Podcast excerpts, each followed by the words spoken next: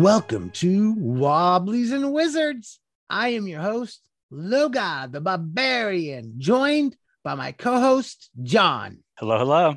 Today is time for our blog reviews. We like to go at different blogs and see what they have going on. Only this week is our dungeon week. So we've chosen some blog posts that are perhaps older than the ones that we've been looking at, but all on the theme of dungeons. What do we have on the on the on the list to start with? Oh, role playing tips. Have you seen this site? No, I have not. I have some thoughts though. Go ahead. it it just popped up on my thing. Uh they've got I've been I've been seeing a few posts here and there. There's some kind of thing you sign up for a free um a free book or whatever. It, it's very SEO optimized, it seems. So this is just six methods for making dungeons more interesting, and it's on the blog roleplayingtips.com. They have an outline of the entire thing at the top. And I'm just going to browse through the outline real quick since it's provided. You can read a little more in depth. And some of the stuff that's said here, you'll hear different things from different blogs. And as we go on, and you'll also see some similar things echo. So it says give each player a goal or something to do, put a time limit in effect, change the PC's size, use five room dungeon model, and it gives a little outline for the five room dungeon model, the entrance and the guardian, the puzzle or the role playing challenge, a red herring, climax, big battle or conflict, and then five is the plot twist. So there's a nice little outline for doing it. And then it goes on a little bit readers tips of the week gm advice uh, other things for that so yeah it's a it's it's a well thought out i mean some of these i agree with are more than others some of them kind of get into the realm of starting a little bit of a railroad but this person may be a little bit less OSR than I am. Maybe. Yeah, I think that they're they're primarily that that blog is primarily a fifth edition blog. So I think that the some of the philosophies of game might be different than some of the OS OSE OSR type stuff. Mm-hmm. We'll move on to the next one is on slyflourish.com making dungeons awesome Yes. This is an older article that they've updated later. And this echoes a lot of some of the things that was said in the other one too they're they give three F's familiar, functional, and fantastic. So they're trying to focus on those three things uh, when it comes to the to building a dungeon. Yeah, this is uh, Michael Shea, who is I guess known as Sly Flourish, but he's kind of famous for doing the Lazy DM's Companion uh, and Return of the Lazy Dungeon Master uh, books that give a lot of dungeon mastering advice again, another probably 50% of it is, is fantastic and very creative. And the rest of it kind of steers more towards newer styles of gameplay that I don't use. Um, you know, having a emphasis on having a story, things of that nature. Yeah, it starts off with rapid and a strong story. So if you're looking to like kind of do narrative, like story type things, that's that's there. I mean, we tend to run more of a, a sandbox where the stories are kind of emerging from the players' decisions. Uh, layers of history, I like that. I think I want to go more into this layers of history as we go further in these blogs because mm-hmm. I, I picked up on something that I think is really useful by the time we reach the last one. Then he suggests that three fantastic features in your dungeon, one secret gleaned during the development of Sly Flourish's fantastic locations, is the idea of defining three area aspects to each area with a location. For any given dungeon, we might have five to 10 room chambers. Each of these rooms and chambers might have three area aspects to help make it fantastic and functional. Examples are bloody, bloody rivulets on the floor, leering skulls embedded in the wall, burning violet braziers, a huge draconic skull, and so on and so forth. So, giving it something that's memorable and fantastic. Um, then, of course, you fill out the dungeons with monuments, traps, relics, and secrets, and then they kind of go on to talking about sellers and then like like going on from dungeon to the underdark and stuff like that, and then going deeper with it. So, uh, good suggestions there you can really work with. I want to go to the next one, DungeonVault.com. How to DM a dungeon crawl with Easy Dungeon Crawl Creator. I think the biggest thing I wanted to point out in this is the easy dungeon crawl creator. mm-hmm. There's a th- this this kind of goes in a little in depth and it says some of the things one of the things it says that others don't is play to your strength. Not everyone is a dungeon crawl type. Some of us enjoy playing video games full of dungeons like skyrim. I, i'm not a video game person so i don't follow some of that. So playing to your strength creating a quick outline for your dungeon all that but then they come into this dungeon quick dungeon crawl creator. The quick dungeon crawl builder as it's called is just a, a picture there and it's got a it's got like three points with some questions under it. Dungeon history. Who built this dungeon and for what purpose? How did it come to ruin? What factions occupy the dungeon now and why? Why are players visiting it now? Then we go to dungeon look as the second one. What is unique about the entrance? How is the dungeon history evident in different layered things? Then we get to dungeon challenges. Pick a couple of challenges to change it up. Combat, boss fight, maze, riddle, puzzle, social, trap, travel, sneak. So that dungeon crawl builder I thought was a nifty little tool that might be helpful when you're planning a game. I'll highlight the most important one on here for me is in dungeon history, and that is the factions. Having a varied set of factions always adds flavor and makes every every uh, exploration of a dungeon unique because you never know who the characters are going to meet first and how they're going to get along with them. It'd be different, you know, just changes and adds variety for every trip into the dungeon. Next, we're going to move on to OSRElfgame.com, a primer on dungeon crawling. I thought this was an interesting one. He, you know, he goes over uh, the basics of dungeon crawling, uh, talking about tracking time, light and dark, traps, wandering monsters, uh, dungeon levels. And eh, one thing he mentions with that is there are no challenge ratings, but I guess the overall vibe is the deeper you go, the harder it's going to get. That makes sense. Definitely more in the OSR, which is in the uh, the title of the blog. So definitely down more down my lane. Resource management, you know, keep making them dangerous. What did you think? I like it, and it is kind of an kind of a review of some old school fundamentals for gaming. I, honestly, this might be a good one for us to like tear apart and do a full episode on. It is in depth. Yes. What makes the dungeon crawl fun?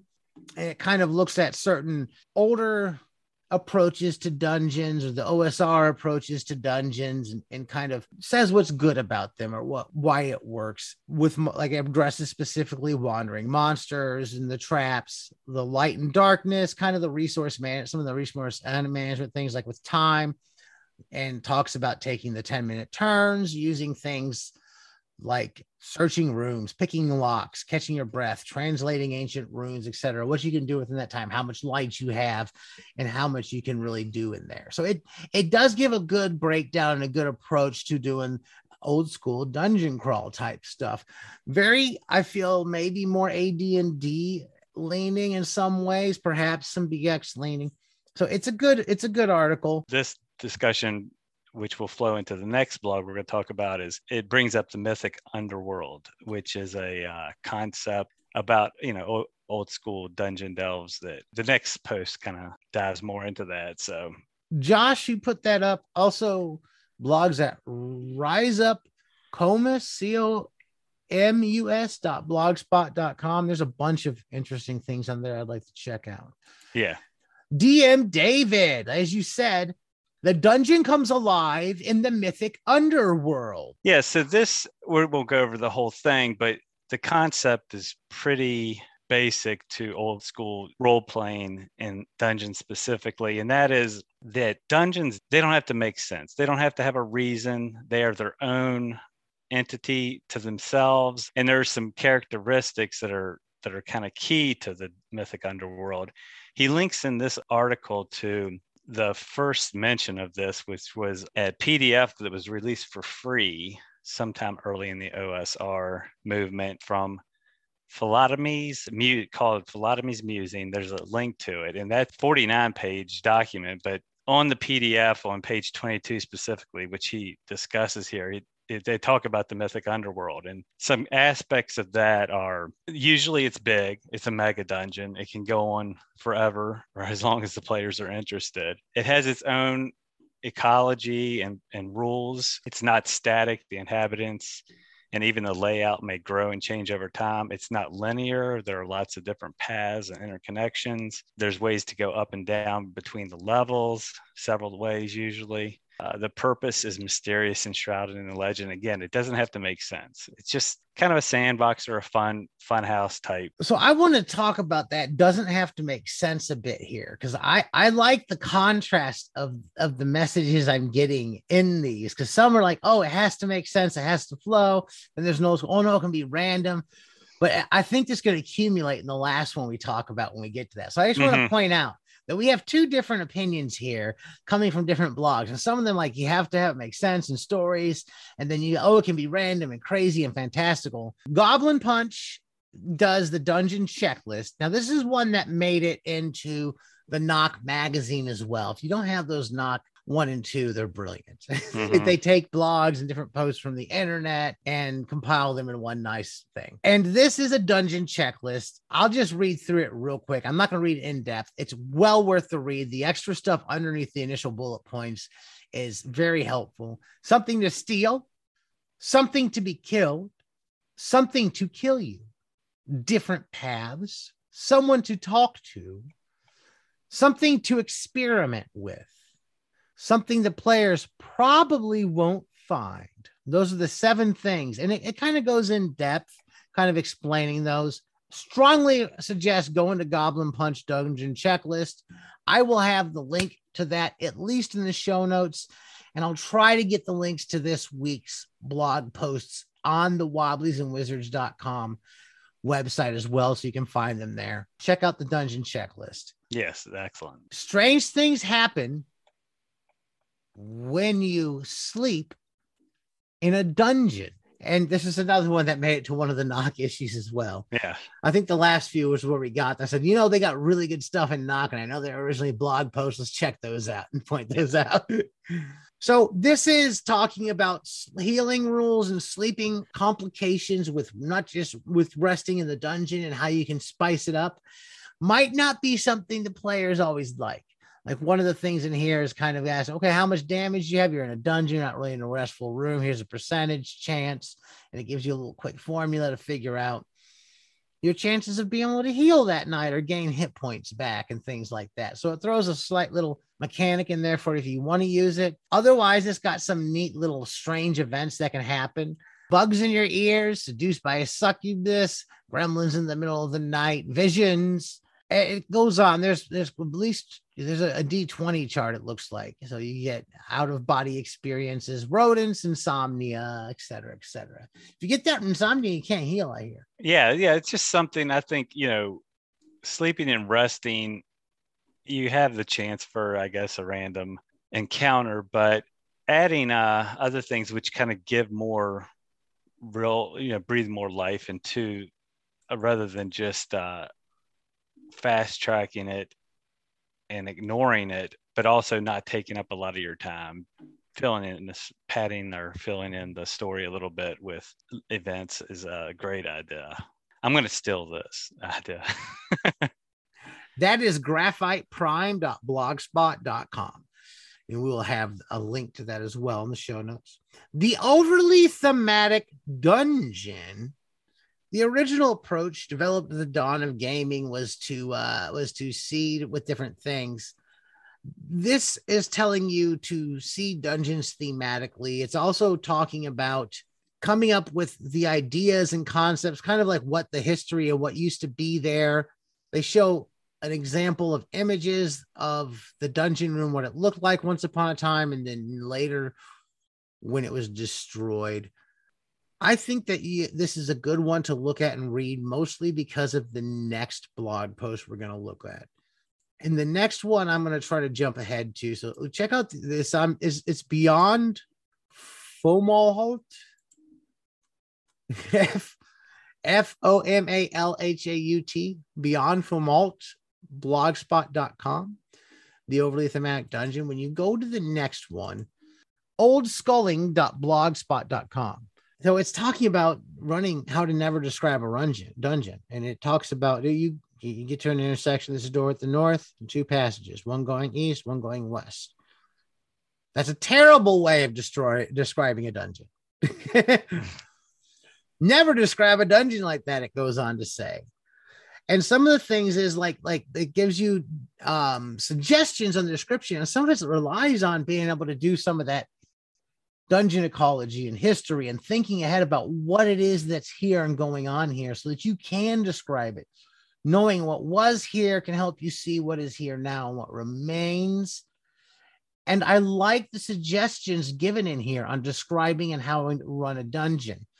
I'm trying to find the exact uh, paragraph it was, but I, I, I can't highlight on a, well, on a, website. I can't. Well, well, one of the uh, one of the things is that you want to give again, just like having rules or having uh, something that can happen while you're asleep. You want to give the the space between rooms some life, and you could do that with visual, sensory, other sensory input. You know, he mentions a faint glow coming from a down one corridor that could lead to a, like a mushroom filled cavern. Uh, other examples are hearing rushing water. That's a common one. Or smelling some odor, either good or terrible, you know, that kind of gives you a sense of why are you, why or why not are you going to go down this passage rather than just flipping a coin right or left.